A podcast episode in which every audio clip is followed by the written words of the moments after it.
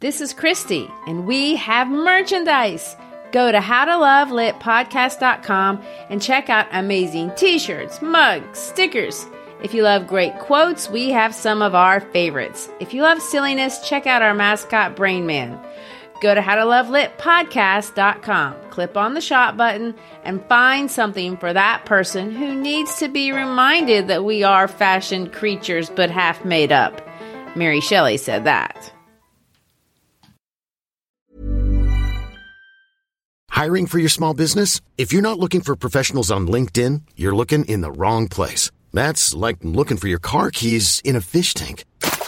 LinkedIn helps you hire professionals you can't find anywhere else, even those who aren't actively searching for a new job but might be open to the perfect role. In a given month, over 70% of LinkedIn users don't even visit other leading job sites. So start looking in the right place. With LinkedIn, you can hire professionals like a professional. Post your free job on linkedin.com slash achieve today.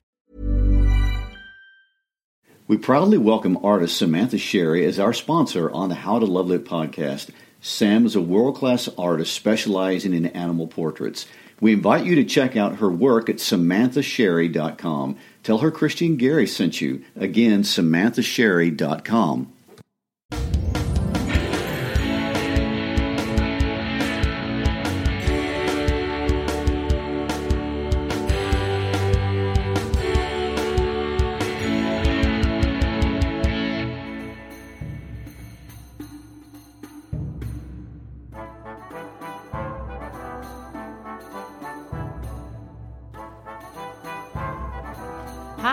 Christy Schreiber. We're here to discuss books that have changed the world and have changed us. And I'm Gary Schreiber, and this is the How to Love Lit podcast. Today is our third discussion of the controversial political handbook, The Prince. In uh, week one, we discussed the man, Niccolo Machiavelli, uh, and we dropped him into his place in history.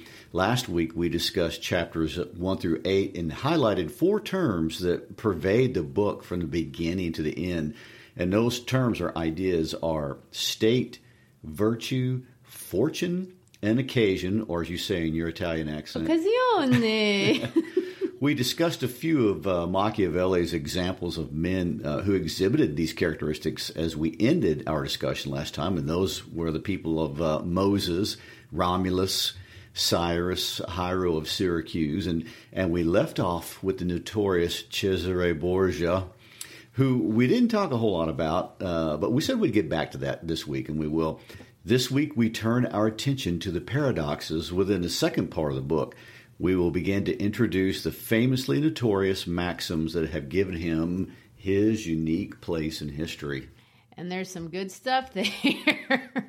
but going back to where we left off, he was listing a few tips. Now, we're calling them tips, but you know, the real word is maxims of things men and women of great virtue should practice. These are essential ideas to keep in mind.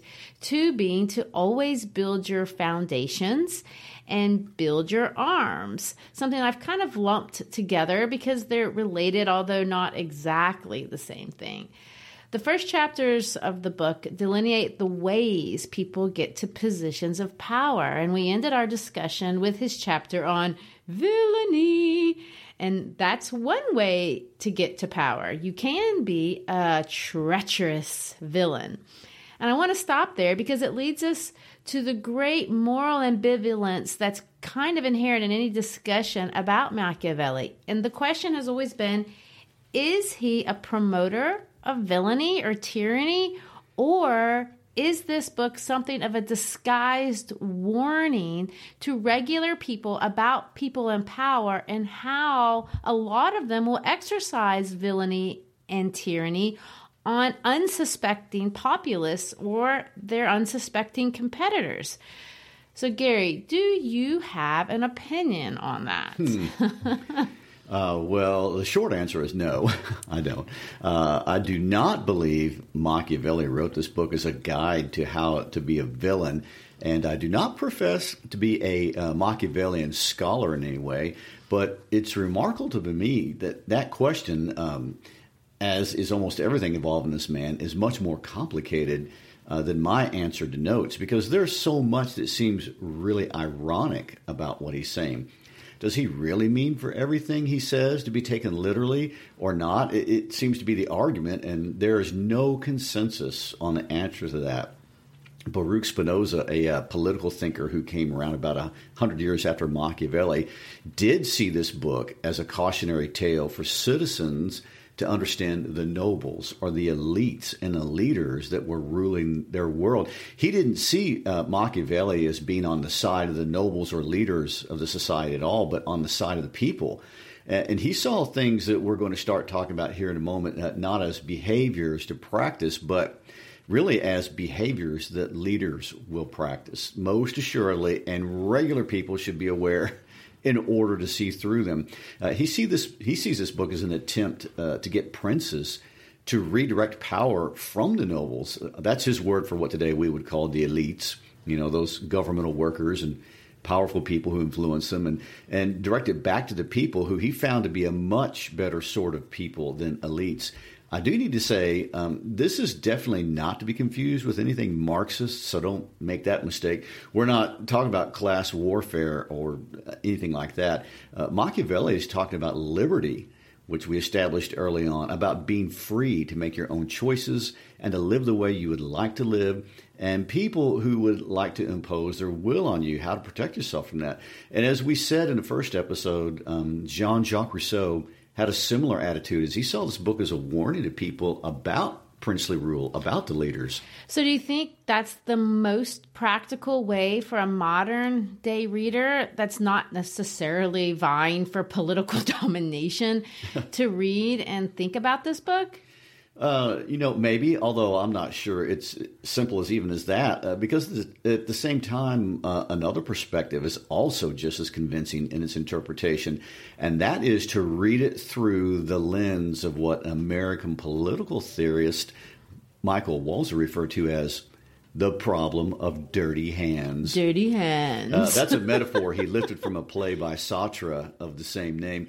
The basic idea Walzer is taking in his interpretation of Machiavelli, and something that lots of people have taken as the main takeaway of the book, is that the ends justifies the means. Oh dear, I've heard mm-hmm. that before. Uh, it's not always possible to be good, to do good and if you want to keep your state, do good, and get glory, all these things Machiavelli says you have to do, you will have to get your hands dirty. Uh, this perspective sees the descriptions in the following chapters as a, a presentation, really, of difficult moral compromises that are essential if you want to keep your state. And a man of great virtue is one who knows how most effectively to get away with dirty hands while appearing to have clean hands. And uh, it is a man of great virtue who knows when these kind of ambivalent behaviors are useful and maybe even good. Well, to me, that sounds a little self serving and really a justification for anyone to do anything they want, be as corrupt as they want, as long as they say they have a good moral outcome in the end. Well, yes, that's the promise of every politician, right? Uh, and that is exactly the well deserved criticism uh, of proponents of this kind of moral relativism, which is what we call this. Morality is relative, and I get to decide what moral is based on my circumstances. Uh, but at the same time, we all know it's the real world. Um, let me give you an example. This is a true life example. So, um, a non governmental aid agency wants to go to a third world country to provide vaccinations for children against polio. This will save thousands of lives. And they get to the border with all the vaccines, papers are in order, and a corrupt border agent says they have to pay a $10,000 border crossing fee, something that we would call a bribe. Uh, something that he just made up on the spot. And it is, of course, illegal to pay bribes and against the moral constitution of their organization. But at the same time, they have the vaccines that will be thrown away if, if they don't do something with them. And most people would say, uh, pay the money and move on. You must do something bad in order to do good. So the question that is really raised by Machiavelli is if you are dealing with villains and thugs, you will always lose if they can use your morality against you. And that's the real dilemma. Well, although a little paradoxical at best. it seems to me that it's not hard to see that maybe as you read the book, you could think of it both ways, both and, not really either or interpretation of reading the book. Machiavelli is absolutely convinced that we are always living in a state of war, which is just an interesting way to think anyway, internally and externally. And if you love your freedom or your ability to live your life the way you want, you must be observant and aware of the internal and external threats posed by honest competitors, but also as well as thugs. And knowing the difference to treat each one is really what constitutes virtue. And I think that's a very unique and interesting explanation. Well, he complains about the Florentines, and I have to admit, he'd probably complain about us today because he said they were content.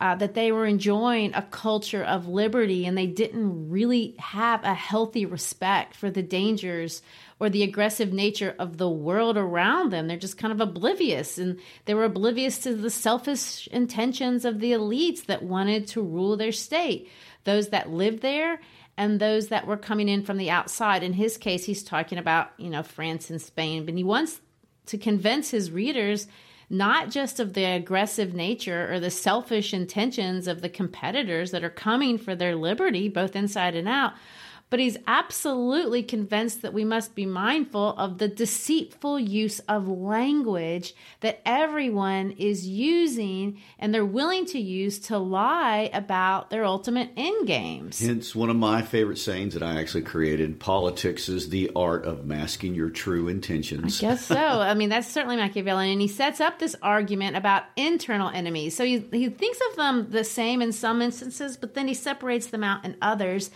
And here in chapter 10, he discusses nobles. Of course, noble is an old fashioned word. We don't have nobles today. Uh, but don't think it's not a concept we all clearly understand. The Renaissance people used the no- word noble, but we use the word elite.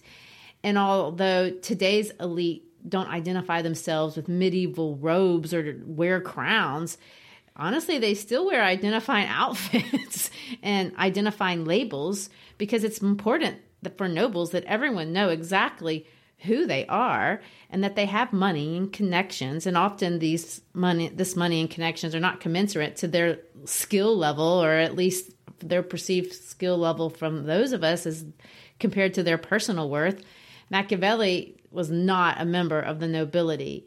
And he says this he who becomes a prince by the help of the nobility has greater difficulty in maintaining his power than he who is raised by the populace. And then he goes on to say, The aim of the people is more honest than that of the nobility. The latter, meaning the people, desire, I'm sorry, meaning the nobility, the latter desire to oppress, and the former merely to avoid oppression. This leads us back to the tips. We start again. Tips of the virtuous prince. We started this last week and we ended with tip number seven. So today we'll start with Machiavelli eight. tip number eight. Be very leery of the elite. hmm, okay. Uh, well, Machiavelli thought princes must pursue loyalty, and he simply didn't think the elite class was a loyal class, and he was not wrong. Uh, he believed if you depend on the elite to get to power, you have a problem and you must consider how to manage those elites that got you there. First, uh, you can make them totally dependent on you. Uh, this uh, will later on be the strategy of um, Louis XVI in Versailles. He, who literally made every single noble move into his palace. And That's a little excessive. it is. Uh, talk about concentrating power. Uh, but Machiavelli says if they are not totally dependent on your success for their success, then you are to think of the elites as your secret enemies because they think more of themselves than they do of you. Well, Machiavelli believes it's far easier to satisfy or make happy regular people than the elites because they, the elites, want something regular people don't want. Regular people want to be left alone and they want you to protect them from harm. They expect you, really, because you're in control, to oppress them. So if you don't, you automatically just seem awesome. And this creates loyalty to a prince who is willing to protect their liberty. In fact, and he's going to return to this in chapter 10, although it comes up all over the book uh, in various places, it's more than just a tip. Maybe it's one of the key principles in the whole book. Um, people will be loyal to you as long as you avoid doing things to them, which he'll delineate as well, that make you hated. So, Machiavelli, tip number nine in acquiring virtue whatever you do, do not allow yourself to become hated or despised. And let me throw in some Italian. Okay. Odioso or contenado. I can't say that one word, right? Um. Contenando. You don't have to be loved, but he's going to make a distinction between not being loved and he's saying it's not the same thing as being hated. A person who is hated will lose his state. Machiavelli makes it very clear this is one rule to which there are no exceptions. Wow.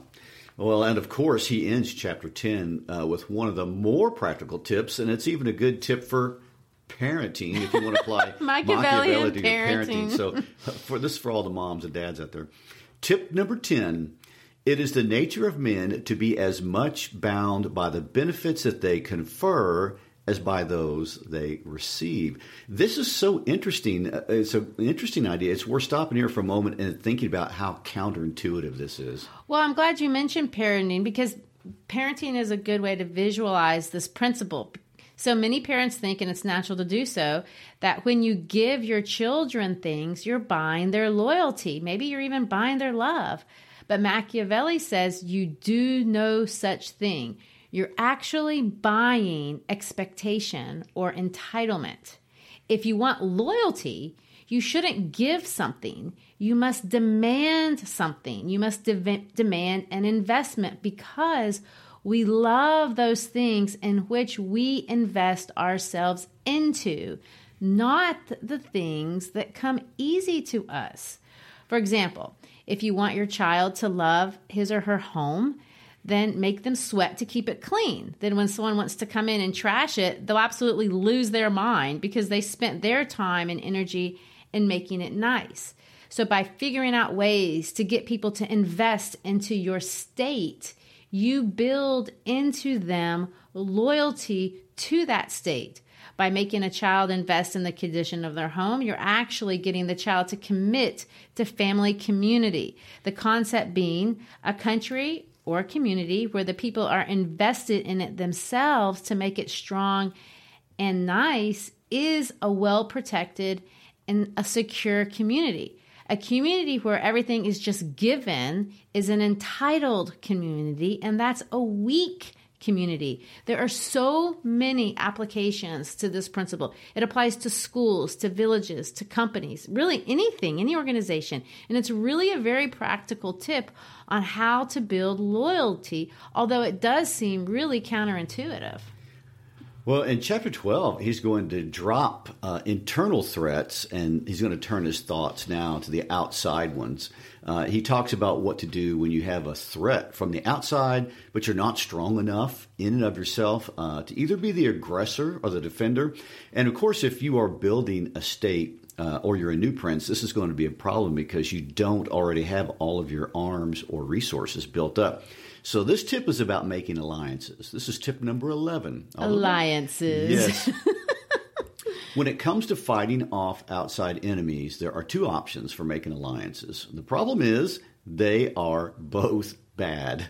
Um, in as much as possible, don't rely on mercenaries or auxiliary armies. Uh, now, mercenaries are paid soldiers, people you pay to fight for you to help defend your state, and it's basically armies that you have outsourced. And uh, auxiliary armies aren't soldiers that you pay, but they are neighbors that are coming in to help you take on perhaps a common enemy. Um, in the American Revolution, the British hired German mercenaries to come over and fight uh, the American colonists. What Machiavelli says about mercenaries is true. They will fight, but if things get bad, they will run because it's not their fight. And I would like to point out one of the uh, tactics of the colonials in the Revolutionary War was to give away free farmland to some of the German mercenaries. They seem to be easily enticed. Oh, by- I'm sure there's lots of modern applications to that. yes, there are. Um, and in that same war, the Americans used an auxiliary army. In our case, it was the French. Now, the colonists got lucky in that it worked out, but the French were a more powerful army that came in and helped the Americans. And that's the risk you run if you don't have your own strength or arms, uh, as he calls, calls it. Uh, Machiavelli points out if you use your limited financial resources to purchase mercenaries, they will flake if things get bad. If you use your friends to help you uh, as auxiliaries, they may help you but then they may turn on you when the outside enemy is no longer the issue. And of course, anyone who's watched a political campaign or a season of Survivor, they, they know all about the nature of alliances and how backstabbing they can be. You know, and that's what made that show so successful. We kind of loved watching these alliances and auxiliaries just kind of crumble before our mm-hmm. very eyes. And of course, Machiavelli gives examples from both antiquity and his current day in Italy of princes that tried both things. And he comes back again to, is it Hiero? Hiero. Yeah, Hiero of Syracuse, that guy who he thinks did it right because he was able to fight his own battles and he found his own resources within his own people, which brings us back to that earlier Machiavellian principle a good prince builds good foundations, except now he's going to expand on what is a good foundation. And he says it's good arms which I guess is muscle, and good laws, you know, a social agreement that everybody mm-hmm. can agree is fair. Yes, good good weapons and good social contracts. And uh, lots of these principles circle around again and again because they seem to build on each other. Uh, but this time he gives a, a, new biblical example. He retells the story of David and Goliath in the Bible, where David kills Goliath with a slingshot. Um, I will say it, it's strange to see that Machiavelli makes a detailed change in the biblical text, but in his retelling, the Bible story, he gives David an additional knife, something that the Bible doesn't do. And it's like he gave him an extra weapon. Well, the point being, weapons do matter to Machiavelli, and he emphasizes this over and over again. And we've talked about this last week. A man of virtue builds foundations, has resources, creates weapons and now we're going to see is distrusting of anyone else who also has resources or weapons. He says in chapter 14 that it is unreasonable to assume that anyone who is armed will ever obey anyone who is unarmed. And it is at this point that we really see the book take a marked directional change. It's like he's saying this these are the paths to power, these are the perils from within you're going to face, the elites within your own state. These are the perils you're going to face from without other states, mercenaries, even armies of your friends. Basically, everyone who has any resources at all, you should think of as a competitor. Everyone, think of them as out there defending their state, expanding their own realm of influence, and on the inside and on the outside. And this is the dirty secret that nobody wants to talk to you about. Here are the dirty hand realities, and the test of your virtue is how do you navigate not necessarily the obvious threats, but the ones that you may not even see. And the rest of the book is about that. The game that we play while pretending not to play it. the art of masking your true intentions. I guess so. Hmm. Uh, he starts using moral language in ways from here on out uh, that have really coined the term or enforced the term Machiavellian. Uh, and of course, the discussion has been for the last 500 years. It, it's about is Machiavelli Machiavellian because Machiavellian, how we normally use the term today, means being extremely self centered and evil. And uh, there's a show called House of Cards, and the protagonist of the show is a man by the name of Frank Underwood. He really exemplifies everything awful you could ever take away from the next few chapters of this book. He's selfish and ruthless, a murderer, a liar. Uh, but eventually in the show, he gets to be the president of the United States. So there is that interpretation of the term Machiavellian that, that means exactly that. And it's certainly possible to read this book and understand what he's saying in exactly that way. But the more I read this book, the more convinced I become that's maybe a first pass understanding of it, really. I think a better way uh, to read this, uh, and if you haven't read uh, chapters 15 onward, uh, think of it as this You are dealing with the Frank Underwoods of the world.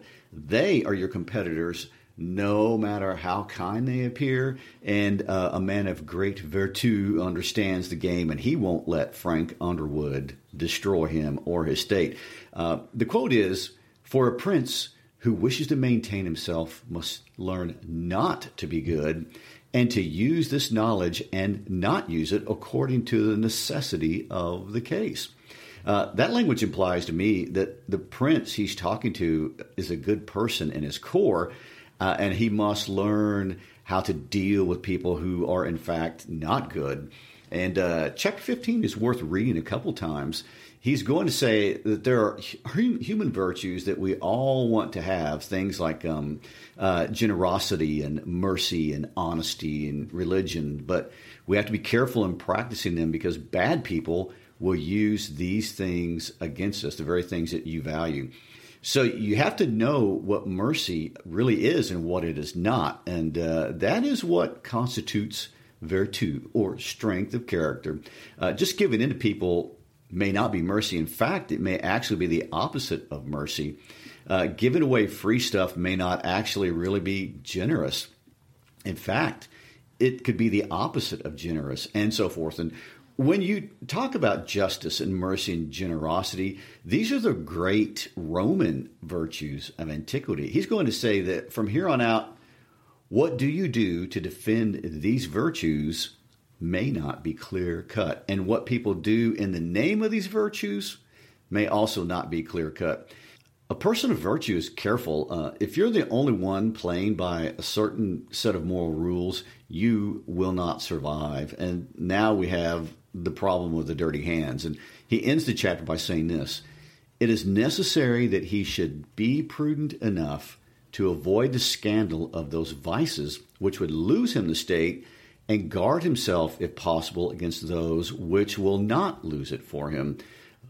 But if not able to, he can indulge them with less scruple. And yet he must not mind incurring the scandal of those vices, without which it would be difficult to save the state. For if one considers well, it will be found that some things which seem virtues would, if followed, lead to one's ruin, and some others which appear vices result in one's greater security and well being. And of course, if that didn't make your head spin, I mean, you can't be confused because it sounds like double speak.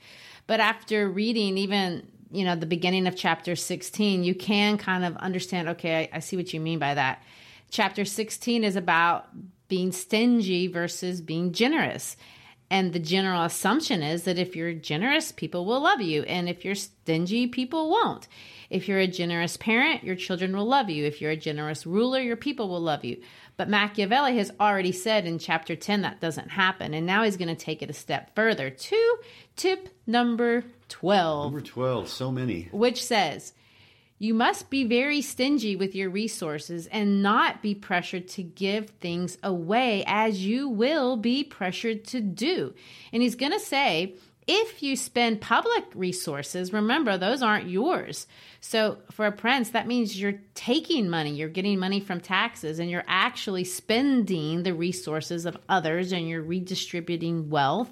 And this would ultimately make you a hated person because you're going to have to steal from a lot of people to favor a few privileged groups that you want to favor. And when you steal from the general population to favor a few people that you're designating them as being more important and you're giving them special status, that's not going to get you popularity. And of course, if you're in charge of your own resources or other people's resources, everyone is going to come to you with open hands saying, Give it to me, give it to me.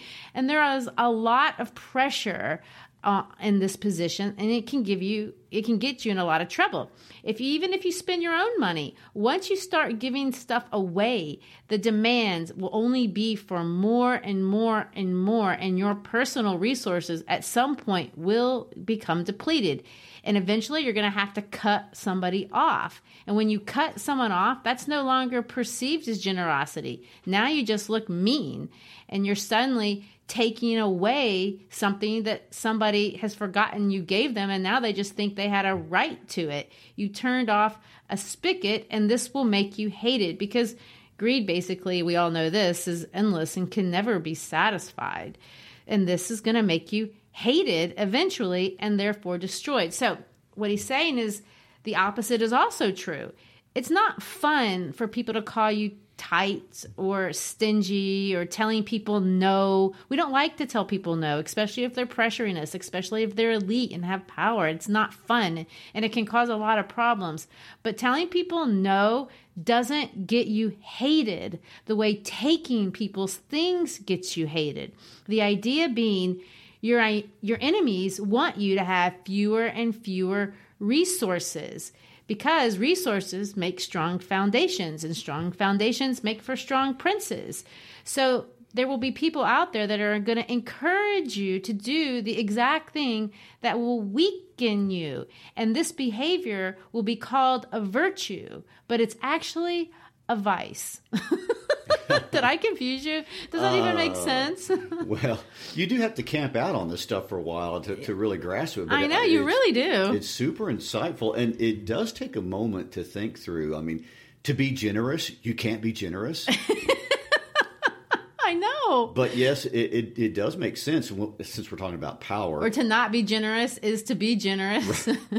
Uh, and if you didn't get the double speak uh, when talking about generosity, he does it again in chapter 17 with this idea of mercy. Same principle. Uh, there's a great call for rulers to be merciful, uh, to be compassionate. Isn't isn't that the nature of a good person? Someone who cares for others and who wants to be kind. Isn't that compassionate? Uh, isn't a merciful society something that we all want? But he is going to say, people use the word compassionate for what is really indulgence and weakness. He says, a prince must not mind incurring the charge of cruelty for the purpose of keeping his subjects united and faithful. For, with a very few examples, he will be more merciful than those who, from excessive tenderness, allow disorders to arise and, when formed, spring bloodshed and rapine. For these, as a rule, injure the whole community, while the executions carried out by the prince injure only individuals. And he gives the example of a riot. He says, if you have a community where a riot occurs for whatever reason, and you decide not to punish the people who committed the acts of violence because some group pressured you to be merciful, well, you've hurt lots of people in order to have compassion on a few. And he's going to say that that kind of thing will get you hated. People won't fear your authority because you've just shown you're a pushover and more and more disorders will arise and more and more murders will occur. And there will be um, more instances of uh, rape and everyone will be counting on what you call mercy but he would call weakness. And again you're a pushover. And this is where we get the famous machiavelli tip of all we'll call it machiavelli tip number 13 lucky 13 this is the one that everybody knows it is safer to be feared than to be loved. so he goes on to say, Men have less scruple in offending one who makes himself loved than one who makes himself feared. For love is held by a chain of obligation, which men being selfish is broken whenever it serves their purpose. But fear is measured by a dread of punishment, which never fails. And he says people worry uh, if they enforce rules and punish those who wreak havoc on society that, that people won't like them. But he's going to say, Virtu, uh, being strong means you don't really care about that. You're strong enough to where you don't covet being loved so much that you allow yourself to be pushed around by people who don't respect you uh, or the rule of law in their community. And this ultimately isn't safe and it will lead people to hating you. Well, first of all, before I make my comment about being too merciful, I think it's hysterical that in this chapter about mercy and disorder, he throws out a comment that seems slightly out of place, but it really catches my eye. And I think it needs to be tip number 14. He says this Above all, he must abstain from taking the property of others, for men forget more easily the death of their father than the loss of their patrimony. hmm, interesting observation. So, yeah, don't take people's stuff. They will hate you. I mean, it's it. a reoccurrent theme. Um, and I know for myself, if I've struggled for something and someone just takes it, it does make me hate them. I'm not sure that that could be underscored enough. But back to this idea of confusing mercy with being a pushover. My goodness, this is almost a cliche. We've seen this played out so many times in classrooms across the world. New teachers come in and they're so full of compassion and they want to save the world and they want to have acts of generosity and mercy and but it's really weakness and indulgence and every child is a sponge just waiting to be given the opportunity to absorb all the wisdom that I have to impart. How and many then, years does it take to get rid of that? I mean, and then they're just in utter shock. It takes about two weeks of getting cussed at and no one listening.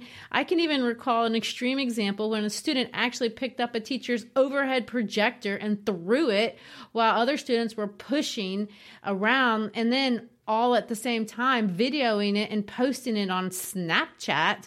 The teacher was no I had no idea why she wasn't being respected. She'd done every single thing she'd been told to do in her of course education classes. She'd been so nice and loving and this had resulted in being despised, not loved. In the particular case that I just referenced, this particular teacher, poor thing, had to quit her job. It just wasn't even safe.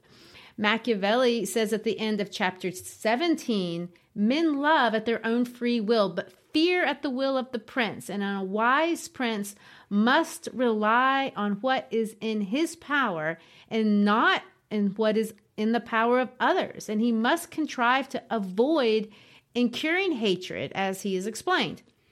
So, again, the general idea being people who want you to fail will call for you to be more and more what they call merciful. But they don't actually want you to be merciful. They're playing around with the meaning of words. They want you to be weaker and weaker. And they're just calling it a good thing, but it's not a good thing. It's not being merciful. Aristotle, the greatest rhetorician of all times, makes this point in his book of rhetoric that's been around for ages. Just change the name of the meaning of words and people will fall for it. yes, manipulation of language. Mm-hmm. Uh, ultimately, uh, this gets us back to the Borgias or the the Frank Underwoods. Oh gosh, truly, uh, the Borgias have been generally viewed by history as despicable people. But Machiavelli thinks they were fantastic examples of good leaders in spite of being so treacherous. And uh, let me give you a two minute rundown on this political family. Uh, the Borgias were uh, a noble family who somehow made the jump into political prominence, particularly um, Alexander VI, who turned the papacy into a dominant political entity more so than a spiritual one. Uh, he was extremely bold, and that is what uh, Machiavelli really liked about him. In fact, he's the only pope in Catholic history to have had a mistress in the Vatican and had children while being a pope. Um, he had three children Cesare, uh, who's been rumored to have killed his brother, but no one knows, and Lucretia, his sister. Both were murderous. Lucretia was skilled at poisoning, apparently. And Cesare was just as vicious and boldly vicious, but they were both successful and they worked their way into high orders and they were able to maintain their state. They had no problem killing competitors, but apparently they ran their states well and kept the people happy. So, according to Machiavelli, Alexander VI did nothing else but deceive men. He thought of nothing else and found the occasion for it. No man was ever more able to give assurances or affirm things with stronger oaths, and no man observed them less. Uh, however, he always succeeded in his deceptions, as he well knew this aspect of things. Well, what the heck did Machiavelli like about this treacherous family? Why do their names come up over and over again as being good princes? I mean, is this just total irony? Does he not care about their atrocities or did he was he just blind to them because they were winners, Frank uh, Underwood uh, style? Well, that's a good question, and people don't agree on the answer. But uh, what best I can see, and when I think of what he talks about as being their good qualities. I think he liked the fact that they were bold and were not pushed around. Something that Machiavelli thinks is a much more pervasive and difficult problem in leadership. For Machiavelli, a prince is more likely to lose a state from being too weak than being too aggressive, from being uh, too naive than being too cynical. And again, we're going to use some gender terminology here that would have gotten Machiavelli canceled today. Uh, but he saw as the great problem of leaders is that they were effeminate Oh gosh. and he wanted them to be manly. of course he did. To have virtu. Sorry, Christy, that they saddled the word effeminate with weekly I know. I mean, he's clearly not the only person to do that. But I want to get back to this idea of telling uh, the truth because it is kind of the entire idea behind chapter 18, where he literally seems to be saying, telling the truth is weak. well, again, I want to return to the thought that things are often the opposite of what they appear. Machiavelli is really good about pointing that out, and he very much thinks a person who always does what he promises and keeps his word can be trapped. And what appears to be a good thing can be used against you. And he's going to say that uh, circumstances change. He says, Princes to have done great things have had little regard for good faith and have been able to astuteness to confuse men's brains. uh, uh, he also says a prudent ruler ought not to keep faith when by so doing it it would be against his interest. He goes on to say, if men were all good, this precept would not be a good one. But as they are bad and would not observe their faith with you, so you are not bound to keep faith with them. And we get into this problem, the problem of dirty hands. He says a prince must imitate the fox and the lion. The lion side is bold and scary, being feared, but the fox side is to be sneaky and recognize traps. True. And I want to go back to chapter 15, that very important turning put in the book, and reread this phrase. He says that a prince must learn, and I quote, how not to be good. He doesn't say that a prince must learn to be evil, and I think that's an interesting choice of words. I don't think virtuous princes are evil. That's not the thing. Why would he imply that the Medicis are evil? I mean, that's who he's addressing this to. What he means is, and I find this to be a scandalous thought myself, but he means this idea that sometimes it's not possible to be good in order to do good. The traits that we think of as a good person have the opportunity to prevent you from doing the right thing. And this controversial idea leads us to Machiavellian tip number 15. 15. We're mm. up there. One that does appear highly immoral to me. But here it is be prepared to lie without guilt because your opponent is absolutely lying to you and about you. And today we call this fake news, so much deception. But he actually says it's not possible to be honest. Your enemies will use your honesty to destroy you. Even if you wanted to be honest, it's not possible. He says, Your image is everything. A prince must take great care that nothing goes out of his mouth which is not full of the above named five qualities.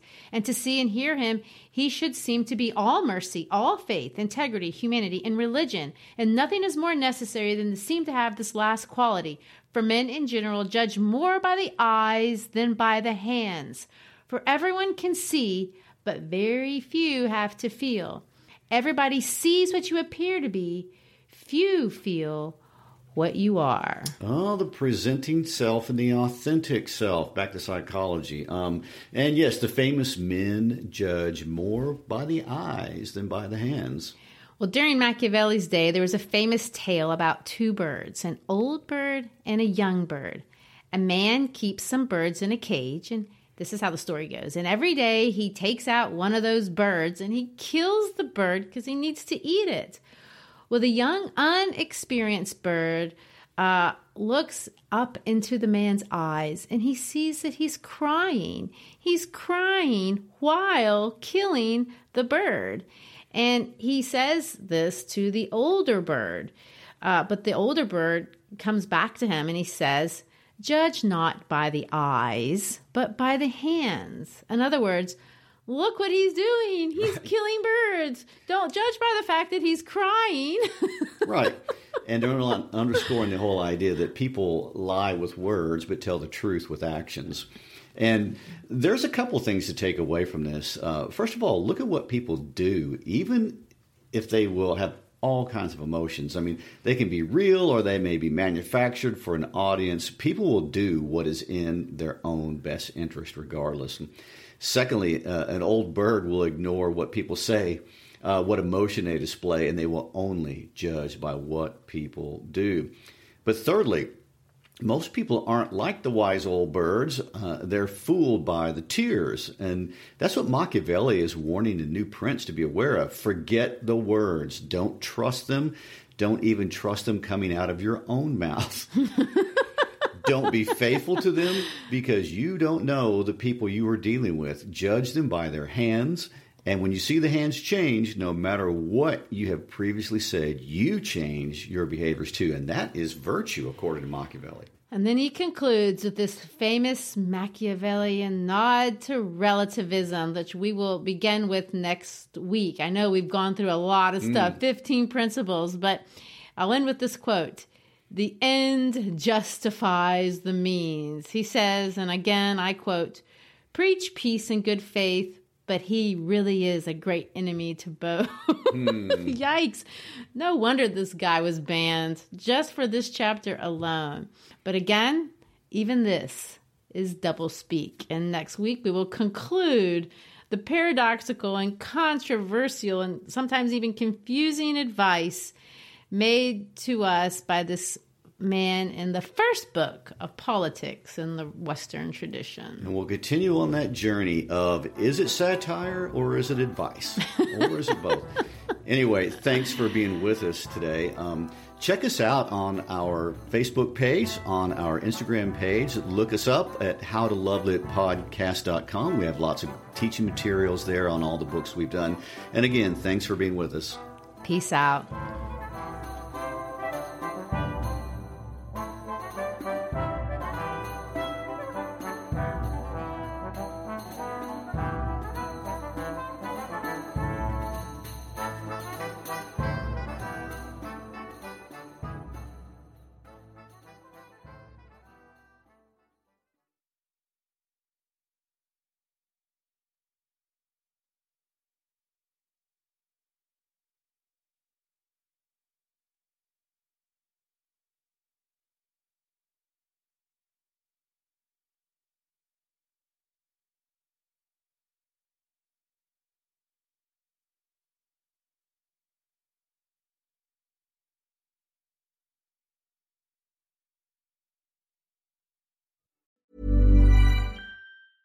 Ever catch yourself eating the same flavorless dinner three days in a row?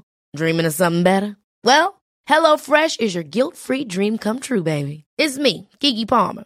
Let's wake up those taste buds with hot, juicy pecan-crusted chicken or garlic butter shrimp scampi. Mm. Hello Fresh. Stop dreaming of all the delicious possibilities and dig in at HelloFresh.com. Let's get this dinner party started.